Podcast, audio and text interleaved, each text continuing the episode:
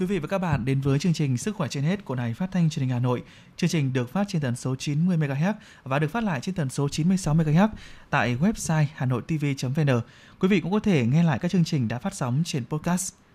Cảm ơn quý vị đã dành thời gian đồng hành cùng chương trình trong 30 phút sắp tới để cập nhật những thông tin y tế cũng như kỹ năng chăm sóc sức khỏe cho bản thân và gia đình. Thưa quý vị, tại Việt Nam, việc điều trị cho bệnh nhân COVID-19 được thực hiện theo hệ thống phân tầng với mục tiêu chia nhóm nguy cơ của người bệnh và những yêu cầu điều trị, can thiệp điều trị cho người bệnh để phân bố nguồn lực phù hợp. Hiện nay tại thành phố Hồ Chí Minh, mô hình điều trị người bệnh COVID-19 theo tháp 5 tầng đang phát huy hiệu quả với số ca điều trị khỏi và đủ điều kiện xuất viện tăng vọt. Mục tiêu điểm sức khỏe hôm nay sẽ đề cập rõ hơn về nội dung này. Trong mục cùng con khôn lớn hôm nay, chúng ta sẽ cùng tìm hiểu về việc bổ sung vitamin D đúng cách cho trẻ. Và cuối cùng trong mục bí mật hạnh phúc ngày hôm nay, mời quý vị cùng nghe bài viết Mệnh lệnh từ trái tim người thầy thuốc. Còn bây giờ mời quý vị và các bạn cùng đến với những thông tin y tế mà chúng tôi mới cập nhật.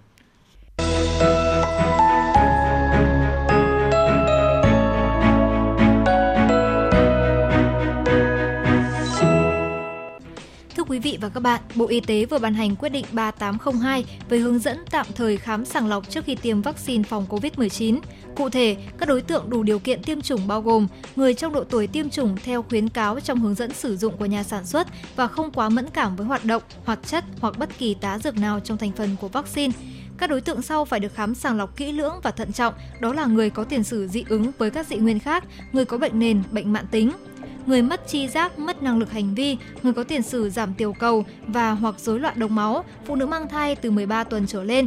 Người phát hiện thấy bất thường dấu hiệu sống, nhiệt độ dưới 35,5 độ C và trên 37,5 độ C, mạch dưới 60 lần trên phút hoặc trên 100 lần trên phút, huyết áp tối thiểu là dưới 60 mm thủy ngân hoặc trên 90 mm thủy ngân và huyết áp tối đa là nhỏ hơn 90 mm thủy ngân hoặc lớn hơn 140 mm thủy ngân hoặc cao hơn 30 mm thủy ngân so với huyết áp hàng ngày ở người có tăng huyết áp đang điều trị và có hồ sơ y tế, nhịp thở trên 25 lần trên 1 phút. Các đối tượng chỉ hoãn tiêm chủng bao gồm có tiền sử rõ ràng đã mắc COVID-19 trong vòng 6 tháng, đang mắc bệnh cấp tính, phụ nữ mang thai dưới 13 tuần tuổi, chống chỉ định với người có tiền sử rõ ràng phản vệ với vaccine phòng COVID-19 cùng loại ở lần trước đó, có bất cứ chống chỉ định nào theo công bố của nhà sản xuất. Các nhà khoa học Viện Công nghệ Sinh học, Viện Hàn lâm Khoa học và Công nghệ Việt Nam điều chế thành công thuốc điều trị COVID-19 có nguồn gốc từ dược liệu Việt Nam. Thuốc điều trị COVID-19 Vipdavir có nguồn gốc dược liệu, có tác dụng ức chế phát triển virus SARS-CoV-2 khi thử nghiệm trên động vật. Hội đồng Đạo đức Bộ Y tế đã thống nhất phê duyệt đề cương nghiên cứu lâm sàng trên bệnh nhân COVID-19 đang điều trị tại Bệnh viện Bệnh nhiệt đới Trung ương. Thuốc điều trị COVID-19 Vipdovir do nhóm nghiên cứu đứng đầu là Phó giáo sư tiến sĩ Lê Quang Huấn của Viện Công nghệ Sinh học thuộc Viện Hàn lâm Khoa học và Công nghệ Việt Nam thực hiện trong bối cảnh dịch bệnh COVID-19 đang diễn biến hết sức phức tạp. Theo Phó giáo sư tiến sĩ Lê Quang Huấn, thuốc Vipdovir có nguồn gốc hoàn toàn từ các dược liệu tại Việt Nam. Nếu sử dụng dược liệu có hoạt tính mạnh nhưng khan hiếm thì khó thực hiện sản xuất đại trà. Thuốc được đánh giá có khả năng ngăn cản sự bám dính của virus với tế bào chủ, làm mất khả năng xâm nhập của virus vào trong tế bào chủ. Thuốc cũng có khả năng ức chế khả năng nhân lên của virus trong tế bào, nghĩa là đối với những hạt virus đã xâm nhập vào bên trong tế bào sẽ mất khả năng tăng sinh. Thuốc còn có khả năng kích hoạt các tế bào miễn dịch để chúng nhận biết, phong tỏa và loại trừ các hạt virus. Cục trưởng Cục Quản lý Khám chữa bệnh thuộc Bộ Y tế Lương Ngọc Khuê cho biết, khi dịch COVID-19 bùng phát, một số địa phương thiếu chủ động, chưa sẵn sàng công tác thu dung, điều trị ca bệnh nặng, năng lực cấp cứu, hồi sức tích cực ở nhiều địa phương chưa đủ khả năng đáp ứng với những hậu quả do biến chủng siêu lây nhiễm gây ra. Hiện cả nước có hơn 2.000 bác sĩ làm việc tại các khoa cấp cứu, hồi sức tích cực. Thế nhưng nhiều địa phương đang rất thiếu nhân lực ở chuyên khoa này, nhất là ở một số tỉnh vùng đồng bằng sông Cửu Long. Vì vậy, theo ông Lương Ngọc Khuê, khi có ca bệnh nặng, các tỉnh thường phải chuyển người bệnh về bệnh viện tuyến trung ương tại Hà Nội và thành phố Hồ Chí Minh. Điều này tạo áp lực rất lớn cho các bệnh viện tuyến cuối, dẫn đến quá tải trong việc điều trị ca bệnh nặng. Bên cạnh đó, quy mô và số giường bệnh hồi sức tích cực cũng có nhiều vấn đề tồn tại. Theo kết quả một nghiên cứu gần đây của Bộ Y tế, ước tính năm 2021, cả nước có khoảng trên 16.000 giường bệnh hồi sức tích cực. Tuy nhiên, cơ sở giường bệnh và năng lực hồi sức tích cực hiện chưa thể đáp ứng nhu cầu điều trị người bệnh COVID-19 đang ngày càng tăng cao. Phó Giám đốc Sở Y tế Hà Nội Nguyễn Đình Hưng đã yêu cầu các bệnh viện phải chuẩn bị sẵn sàng đầy đủ nhân lực, vật tư, trang thiết bị y tế để đáp ứng với cấp độ 5.000 giường, 10.000 giường, 20.000 giường điều trị người bệnh COVID-19. Dựa trên tiêu chí phân loại người bệnh theo 3 tầng điều trị của Bộ Y tế, Sở Y tế Hà Nội đã có hướng dẫn việc phân luồng người bệnh theo 4 đối tượng: nhẹ, không triệu chứng, mức độ vừa, nặng, nguy kịch và bệnh nhân cần điều trị chuyên khoa. Các đơn vị được phân công thu dung điều trị người bệnh COVID-19 phải căn cứ vào mức độ lâm sàng, tình hình diễn biến lâm sàng của bệnh nhân và diễn biến các bệnh lý khác để có phương án chuyển tuyến phù hợp. Cùng với đó, các đơn vị phải tăng cường đào tạo, tập huấn, tập trung và ưu tiên nguồn lực nâng cao chất lượng điều trị, đặc biệt là đối với các bệnh nhân diễn tiến nặng nhằm hạn chế tối đa các trường hợp tử vong. Theo nghiên cứu của Tổ chức Y tế Thế giới, sau từ 12 đến 15 ngày tiêm mũi thứ nhất, người tiêm sẽ bắt đầu có kháng thể phòng COVID-19. Tuy nhiên, WHO khuyến cáo người dù tiêm vaccine cũng vẫn có thể bị dương tính với SARS-CoV-2 vì sau tiêm chưa sinh ra kháng thể và hiệu quả bảo vệ của các loại vaccine này cao nhất là 90%. Hiện nay không vaccine nào đạt hiệu quả 100%. Chính vì vậy, thông điệp của chính phủ trong thời gian gần đây vẫn là phải thực hiện 5K và vaccine mới có thể chiến thắng dịch bệnh. Sự đồng lòng của người dân là vô cùng cần thiết, song hành với những biện pháp của chính phủ nhằm triển khai nhanh nhất có thể việc tiêm chủng trên diện rộng. Không cần tiêm mũi vaccine tăng cường sau khi tiêm đầy đủ trong một năm. Đây là khuyên cáo của chuyên gia thuộc Trung tâm Kiểm soát và Phòng ngừa Dịch bệnh CDC Trung Quốc. Phát biểu này được đưa ra trong bối cảnh công chúng lo ngại về các làn sóng COVID-19 mới bùng phát trở lại kể từ dạ giữa tháng 7, đặc biệt là mối đe dọa do biến thể Delta. Chuyên gia của CDC Trung Quốc cho biết nồng độ kháng thể trong cơ thể người giảm dần theo thời gian sau khi được tiêm vaccine phòng bệnh. Tuy nhiên, kháng thể vẫn có thể kích thích phản ứng trí nhớ mạnh mẽ để nâng cao mức độ kháng thể trong một khoảng thời gian ngắn. Dựa trên quan sát ban đầu, hầu hết những người đã được tiêm hai liều trong vòng một năm không cần phải tiêm mũi tăng cường. Tuy nhiên, việc tiêm nhắc lại cho người già có hệ miễn dịch kém và bệnh nhân mắc các bệnh nền đã hoàn thành tiêm chủng hơn 6 đến 12 tháng, cũng như những người làm việc trong khu vực rủi ro cao vẫn đang được Trung Quốc nghiên cứu thêm. Biến thể mới của virus SARS-CoV-2 có tên là Lambda, lần đầu tiên được phát hiện tại Peru hồi cuối năm ngoái, hiện đang lây lan tại Mỹ. Kết quả phân tích gen cho thấy đã có hơn 1.000 ca nhiễm biến thể Lambda được phát hiện trên toàn nước Mỹ. Theo các chuyên gia, một số bằng chứng sơ bộ cho thấy biến thể này dễ tác động tới tế bào và có khả năng kháng lại hệ miễn dịch của con người cao hơn một chút so với các biến thể trước đây. Bên cạnh đó, biến thể Lambda cũng có một số đột biến trong các gen, các gai protein của virus SARS-CoV-2 tạo ra đặc tính lây nhiễm mạnh hơn. Hiện Mỹ ghi nhận trung bình gần 110.000 ca nhiễm mới mỗi ngày, tương tự thời điểm dịch COVID-19 bùng phát vào mùa đông. Trong đó, virus lây lan nhanh trong những nhóm dân cư chưa tiêm phòng, đặc biệt là ở khu vực miền Nam. Tại New York, nơi từng là tâm dịch của nước Mỹ, số ca nhập viện đã tăng gần 230% so với tháng trước. Trong làn sóng dịch thứ 5 hiện nay tại Iran, cứ mỗi 2 giây lại có thêm một người mắc Covid-19, hơn 2 phút lại có một người tử vong, cứ 7 phút lại có một ca tử vong vì Covid-19. Hiện gần như toàn bộ 31 tỉnh của Iran đã nâng mức cảnh báo từ cam lên mức cao hơn là đỏ. Giới chức Iran cho biết các bệnh viện tại một số thành phố đang lâm vào tình trạng không còn giường để có thể tiếp nhận bệnh nhân COVID-19 mới. Hiện chỉ còn khoảng 4% trong tổng dân số 83 triệu người của Iran được tiêm vaccine ngừa COVID-19 đầy đủ. Tất cả những bệnh nhân nhiễm COVID-19 biến thể Delta tại Campuchia không được phép điều trị tại nhà mà phải điều trị tập trung tại bệnh viện. Đây là thông báo của Bộ Y tế Campuchia đến các địa phương nước này trong ngày 10 tháng 8. Theo ông Mang Buhen, Bộ trưởng Bộ Y tế Campuchia, bệnh nhân COVID-19 nhiễm biến thể Delta phải được điều trị tại bệnh viện trong thời gian ít nhất 21 ngày và sau khi xuất viện phải tự cách ly tại nhà thêm 14 ngày để đảm bảo an toàn, không xảy ra lây nhiễm trong cộng đồng. Hiện Campuchia đang chuẩn bị mở cửa biên giới trở lại để tiếp nhận người lao động trở về từ Thái Lan sau hơn 10 ngày đóng cửa do lo ngại lây lan biến thể Delta. Có hơn 30% người lao động Campuchia từ Thái Lan trở về bị nhiễm COVID-19, trong đó có khoảng 2% nhiễm biến thể Delta. Trong tuần qua, số ca lây nhiễm COVID-19 trong cộng đồng tại Campuchia đã giảm xuống dưới 400 trường hợp mỗi ngày. Campuchia đã tiêm vaccine COVID-19 cho 80% người dân từ 18 tuổi trở lên và 16% trẻ từ 12 đến 17 tuổi gần 70% dân số tiêm đủ hai liều vaccine, Singapore nới lỏng giãn cách. Đây là bước chuẩn bị trong lộ trình 4 giai đoạn hướng tới sống chung với COVID-19 mà Singapore đang nỗ lực triển khai. Từ ngày 10 tháng 8, những người tiêm đủ hai liều vaccine sẽ được vào ăn trong nhà hàng với tối đa nhóm 5 người. Quy mô 5 người cũng được áp dụng cho các hoạt động tập thể dục trong nhà hay tụ tập ngoài trời – một số hoạt động quy mô lớn như sinh hoạt tôn giáo, bảo tàng, thư viện, các điểm tham quan du lịch, dạp chiếu phim sẽ được điều chỉnh tăng lên quy mô 50 người hoặc cao hơn tùy theo tính chất sự kiện. Quyết định nới lỏng giãn cách được đưa ra trong bối cảnh Singapore đã đạt tỷ lệ gần 70% dân số tiêm đủ hai liều vaccine. Trong giai đoạn chuẩn bị kéo dài trong khoảng một tháng này, Singapore cũng sẽ nới lỏng quy định nhập cảnh cũng như cách ly với những người đã tiêm đủ hai liều vaccine trong danh mục vaccine được Tổ chức Y tế Thế giới cấp phép. Mặc dù tình hình COVID-19 hiện nay về cơ bản đang dần được kiểm soát, song chính phủ Singapore vẫn tiếp tục theo dõi sát tình hình để kịp thời điều chỉnh những biện pháp ứng phó nằm trong chiến lược sống chung với COVID-19 đã đề ra.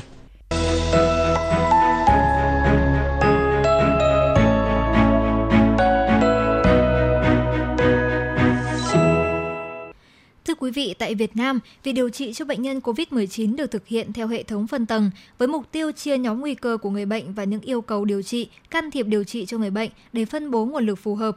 Hiện nay, Bộ Y tế đang chia hệ thống điều trị thành 3 tầng. Tầng 1 là các cơ sở thu dung điều trị ban đầu. Tầng 2 là nơi thu dung điều trị cho các trường hợp bệnh nhân có các yếu tố nguy cơ như mắc các bệnh lý nền, người cao tuổi, phụ nữ mang thai. Tầng 3 là tầng điều trị cho các diễn biến nặng cần các chăm sóc, can thiệp, điều trị chuyên sâu hơn. Với mỗi tầng như vậy, chúng ta sẽ bố trí nguồn lực phù hợp để nâng cao hiệu quả điều trị. Như tại tầng 1 sẽ được bố trí lực lượng nhân viên, trang thiết bị phù hợp, không nhất thiết phải có các hệ thống hỗ trợ hô hấp chuyên sâu, hồi sức nặng. Ngược lại, tại tầng 3 sẽ là các trung tâm hồi sức tích cực được trang bị đầy đủ các trang thiết bị hiện đại như ECMO, tim phổi nhân tạo, lọc máu, hệ thống thở oxy cũng như đội ngũ y bác sĩ chuyên sâu, đặc biệt là trong lĩnh vực hồi sức tích hợp để đáp ứng nhu cầu điều trị cho bệnh nhân. Việc phân tầng vừa đảm bảo phân bổ nguồn lực phù hợp với nhu cầu điều trị của bệnh nhân, đồng thời tối ưu hóa nguồn lực điều trị. Phó giáo sư tiến sĩ Trần Đắc Phu, cố vấn cao cấp Trung tâm đáp ứng khẩn cấp các sự kiện công cộng, Bộ Y tế nói. Ờ, riêng Hà Nội thì tôi cho rằng chúng ta vẫn áp dụng được thứ nhất là chúng ta truy vết. Và vừa rồi vừa qua phát hiện những cái ổ dịch mà sốt qua sốt để F0 đấy chúng ta vẫn truy vết và chúng ta vẫn khoanh vùng các cái điểm dịch vẫn hiệu quả cái xét nghiệm ấy, thì chúng ta phải xét nghiệm kịp với truy vết. Nghĩa là chúng ta phải trả cái kết quả xét nghiệm ở trong ngày. Cái thứ hai là bên cạnh xét nghiệm tất cả các trường hợp sốt chúng ta phải xét nghiệm à, các cái rộng hơn những cái trường hợp xung quanh sốt. Thế rồi kể cả xét nghiệm à, à, diện rộng mà có chỉ định chúng ta không nên xét nghiệm tràn lan nhưng xét nghiệm diện rộng có chỉ định. Ví dụ như là xét nghiệm khu công nghiệp xét nghiệm những cái khu đông người ví dụ như là uh, có những cái đời, đời sống ăn ở chật chật trội đấy chẳng hạn. Thế rồi ờ, xét nghiệm của những cái khu vực chợ khu vực ờ, lây nhiễm cao vân vân để chúng ta bên cạnh là ờ, tìm được những cái ca F0 để chúng ta truy vết chúng ta tìm được ổ dịch. Nhưng cũng cái, cái quan trọng nữa là chúng ta đánh giá được nguy cơ. Tình hình dịch bây giờ đến mức độ nào để chúng ta có cái cái tham mưu cho cái việc mà chính quyền ra cái đáp ứng cái việc mà xét nghiệm truy vết Hà Nội vẫn còn thực hiện được nhưng phải có những cái cách làm nó phù hợp. Bộ Y tế đã ban hành các hướng dẫn điều trị và gần đây nhất là văn bản số 3646 ban hành ngày 31 tháng 7 về tiêu chí phân loại nguy cơ người nhiễm SARS-CoV-2. Người bệnh được chia làm 4 mức độ, màu xanh mức độ nguy cơ thấp gồm bệnh nhân dưới 45 tuổi không mắc bệnh lý nền theo danh sách đã tiêm đủ 2 mũi vaccine trước ngày xét nghiệm dương tính ít nhất 12 ngày sức khỏe chưa có dấu hiệu bất thường, SPO2 từ 97% trở lên.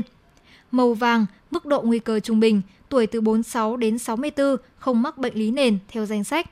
Sức khỏe có dấu hiệu bất thường như sốt từ 37,5 độ C trở lên, có dấu hiệu như ho, đau bụng, rát họng, đau ngực. SPO2 từ 95% đến 96%.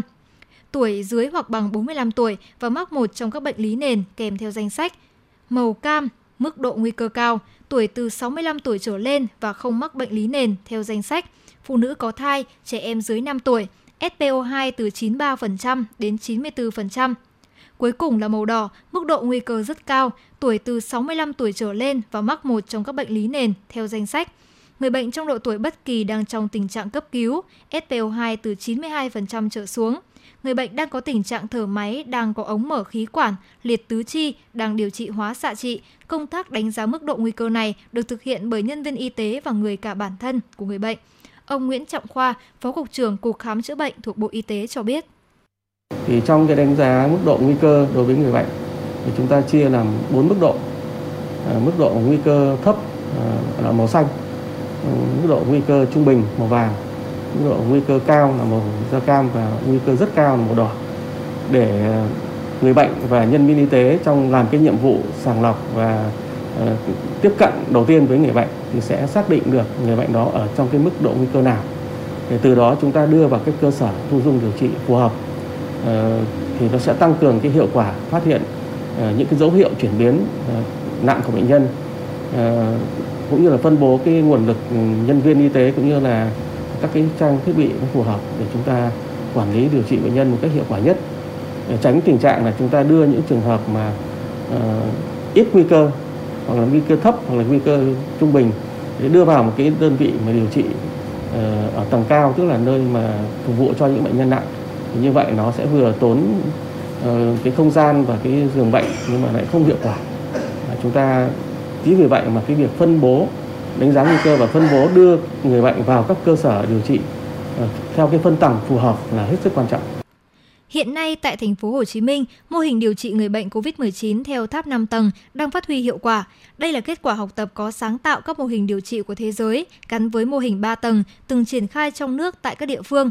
Cụ thể, mô hình tháp 5 tầng đang được áp dụng tại thành phố Hồ Chí Minh bao gồm Tầng 1 là cơ sở chăm sóc và theo dõi sức khỏe các trường hợp F0 tại địa bàn các quận, huyện và thành phố Thủ Đức. Nhiệm vụ của tầng này là sàng lọc người bệnh COVID-19 không có triệu chứng với kết quả xét nghiệm đủ điều kiện để đưa về giám sát y tế tại nhà, nơi lưu trú theo đúng quy định. Tiếp theo là chăm sóc và điều trị ban đầu các trường hợp COVID-19 có triệu chứng nhẹ và xử trí cấp cứu các trường hợp có dấu hiệu chuyển biến nặng trước khi chuyển viện. Kế hoạch tầng 1 thu dung khoảng 50% trong tổng số trường hợp F0. Tầng 2 là bệnh viện giã chiến thu dung điều trị COVID-19. Tầng này có nhiệm vụ điều trị các trường hợp mắc COVID-19 có triệu chứng và điều trị các bệnh lý nền kèm theo, xử trí cấp cứu các trường hợp có dấu hiệu chuyển biến nặng trước khi chuyển viện. Theo kế hoạch này, tầng này thu dung khoảng 27% trong tổng số trường hợp F0. Tầng 3 là bệnh viện điều trị COVID-19 các trường hợp có triệu chứng, có nhiệm vụ điều trị ở mức cơ bản đối với các trường hợp mắc COVID-19 có triệu chứng trung bình và nặng, có hoặc không kèm theo bệnh lý nền – đồng thời hồi sức cấp cứu, thở máy cho một số trường hợp chuyển biến nặng, xử trí cấp cứu các trường hợp có dấu hiệu chuyển biến nặng trước khi chuyển viện. Tầng 3 dự kiến thu dung khoảng 10% trong tổng số trường hợp F0. Đây là tầng hiện đang gặp nhiều khó khăn do quá tải tại thành phố Hồ Chí Minh, đang được huy động để hỗ trợ. Tầng 4 là bệnh viện điều trị COVID-19 có bệnh lý đi kèm nặng, cần can thiệp điều trị chuyên khoa. Tầng này có nhiệm vụ điều trị các trường hợp mắc COVID-19 nặng, có bệnh lý nền hoặc bệnh lý đi kèm, hồi sức cấp cứu như thở máy, lọc máu liên tục cho các trường hợp nặng. Tầng này sẽ thu dung khoảng 8% trong tổng số trường hợp F0. Ở tầng 5 là bệnh viện hồi sức COVID-19.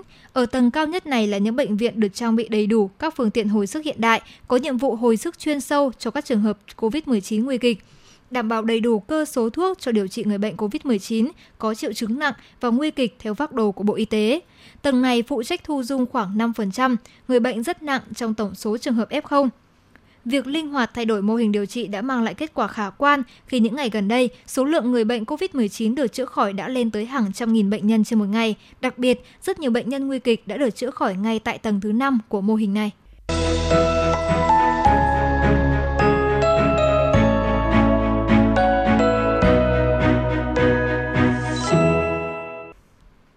Thưa quý vị, dù Việt Nam là một nước nhiệt đới, rất nhiều ánh nắng mặt trời, thế nhưng nhiều trẻ em Việt Nam đang thiếu hụt vitamin D.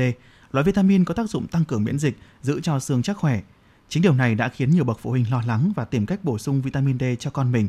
Tuy nhiên hiện nay trên thị trường có rất nhiều loại vitamin D được bày bán khiến phụ huynh như lạc vào ma trận.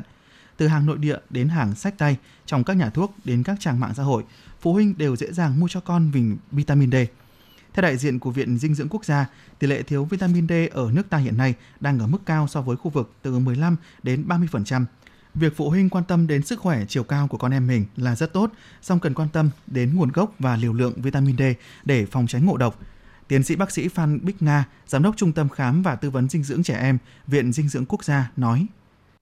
À, tất nhiên là chúng ta không nên lạm dụng bởi vì là nếu như mà chúng ta hàng ngày mà chúng ta ăn những cái thực phẩm có nhiều canxi rồi chúng ta à, được phơi nắng để mà hoạt hóa được cái tiền vitamin D ở dưới da tốt thì hoàn toàn là với một cơ thể khỏe mạnh là chúng ta sẽ tự cung cấp được đầy đủ canxi và D rồi vâng. dạng thuốc là thường là liều cao vâng. và khi mà thừa những cái này nó sẽ gây ngộ độc nó sẽ gây ra những cái phản ứng trái chiều tức là lợi bất cập hại đấy ví dụ vâng. như là nhiều bà mẹ là cứ nghĩ là con cao muốn con cao là cho con uống canxi hàng ngày vâng. như vậy nó lại dẫn đến một cái cốt hóa xương sớm để nó lại không cao được tốt nữa vâng. hoặc là uống nhiều vitamin D chúng ta biết là cái khả năng ngộ độc vitamin D là rất lớn và cái ngộ độc đấy nó có thể gây ra những cái kích thích thần kinh nhất vâng. nó gây ra những cái nguy hiểm cho cơ thể cho nên là hoàn toàn chúng ta không nên tự dạ. điều trị tự uống canxi D mà chúng ta nên theo chỉ dẫn của các bác sĩ. Tiến sĩ bác sĩ Phan Bích Nga cũng khuyên cáo trẻ em cần bổ sung vitamin D liều dự phòng hàng ngày, vừa giúp cho trẻ tránh còi xương và tránh nguy cơ ngộ độc khi sử dụng liều cao đột ngột. Và người ta thấy là à, cái nhu cầu đấy chỉ cần cái cái mức độ phơi nắng đấy là chỉ cần là mỗi một ngày chúng ta phơi nắng khoảng 15 cho đến 20 ừ. phút và một tuần là khoảng độ 5 ngày ừ. là chúng ta đủ nhu cầu vitamin D. Vâng. Về cái thời gian ấy thì chúng ta không nên cứng nhắc, chúng ta nên tùy vào vào mùa ví dụ như vào mùa hè mà khi mà ánh nắng nó gay gắt nó chói chang thì chúng ta nên phơi nắng tương đối sớm ví dụ lúc 6 7 giờ sáng thôi. Vâng.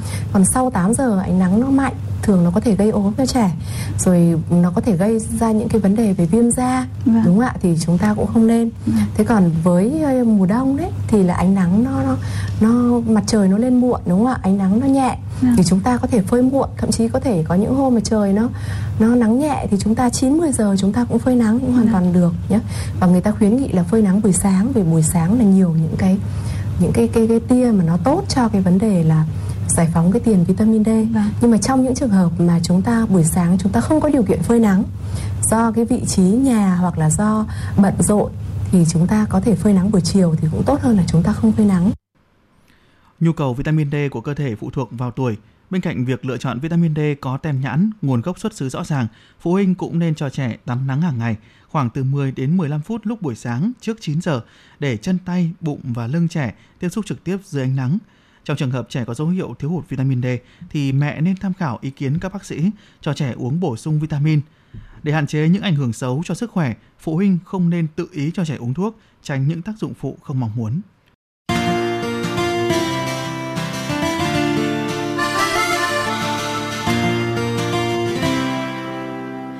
Hey, hey, xin được viết lên bài hát ca ngợi quê hương của tôi ôi, Việt Nam đẹp xinh muôn màu. À ha cùng tình người ấm mà Việt Nam, nơi ta được thắp lên niềm tin. Nào ta cùng hát lên hồn nhiên. Cùng đi bên nơi mình yên tuyệt vời. À ha, miền đồng quê hoang vu bên nhau hát ca một vui thiết tha cùng đôi tay cao và cùng nhau ta đi trên cánh đồng. Mang gợi lên cho ta bao hy vọng. Cùng tôi với cao và cùng nhau ta đi qua núi đồi. Tình yêu quê tôi hồn nhiên như muôn sao trên trời. Dạng ngời, theo lần mây trôi về.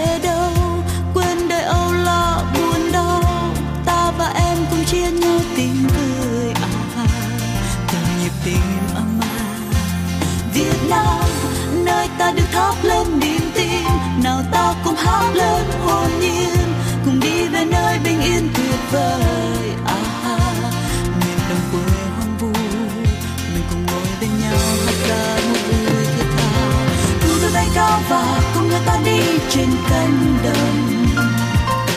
Một xanh miên man gợi lên cho ta bao hy vọng. Cùng tôi bay cao và cùng người ta đi qua núi đồi quên tôi hồn nhiên như muôn sao trên trời. Dạng ngời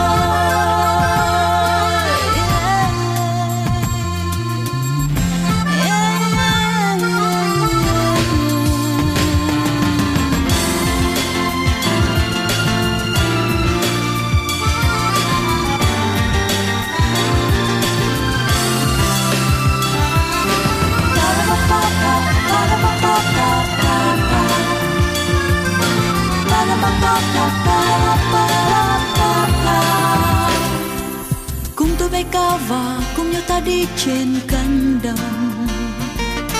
Màu xanh miên man gợi lên cho ta bao hy vọng. Cùng tôi bay cao và cùng nhau ta đi qua núi đồi. Tình người của tôi hồn nhiên như muôn sao trên trời. Cùng tôi bay cao và cùng nhau ta đi trên cánh đồng. Màu xanh miên man gợi lên cho ta bao hy vọng bay cao và cùng nhau ta đi qua núi đồi. Tình yêu của tôi, hồn nhiên như muôn sao trên trời. Cùng ta bay cao và cùng nhau ta đi trên cánh đồng. Màu xanh mê mang gợi lên cho ta bay vòng. Cùng ta bay cao và cùng nhau ta đi qua núi đồi. Tình yêu của tôi, hồn nhiên như muôn sao trên trời.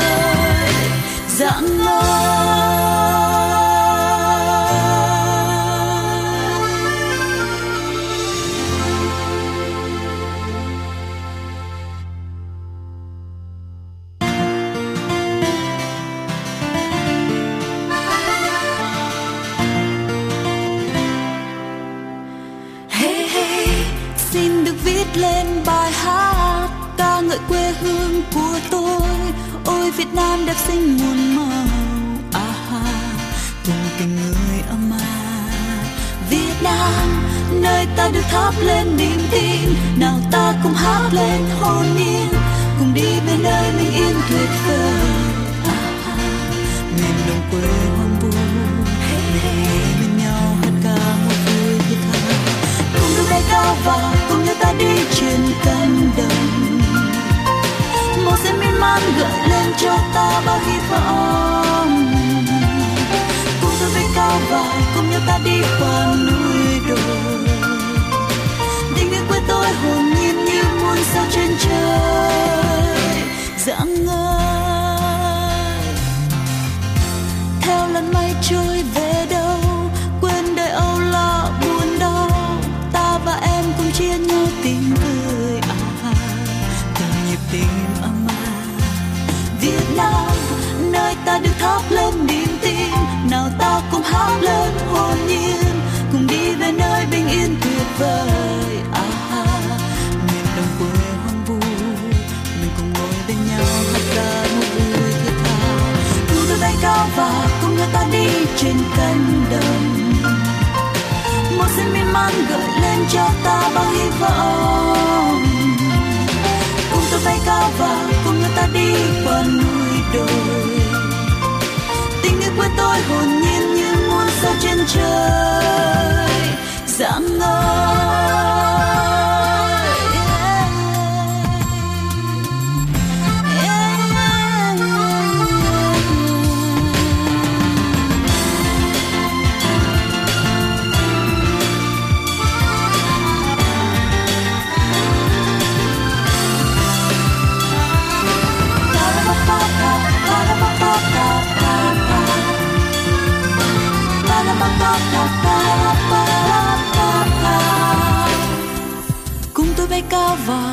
ta đi trên cánh đồng.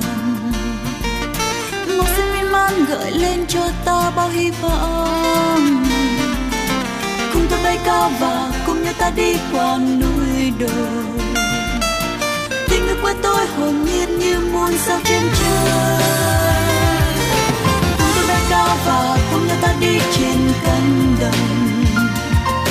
Màu xanh miên man gợi lên cho ta bao hy vọng cao và cùng nhau ta đi qua núi đồi. Tình yêu của tôi, hồn nhiên như muôn sao trên trời. Cùng ta bay cao và cùng nhau ta đi trên cánh đồng. Màu xanh mê man gợi lên cho ta bay vòng. Vọng cùng ta bay cao và cùng nhau ta đi qua núi đồi. Tình yêu của tôi, hồn nhiên như muôn sao trên trời dạng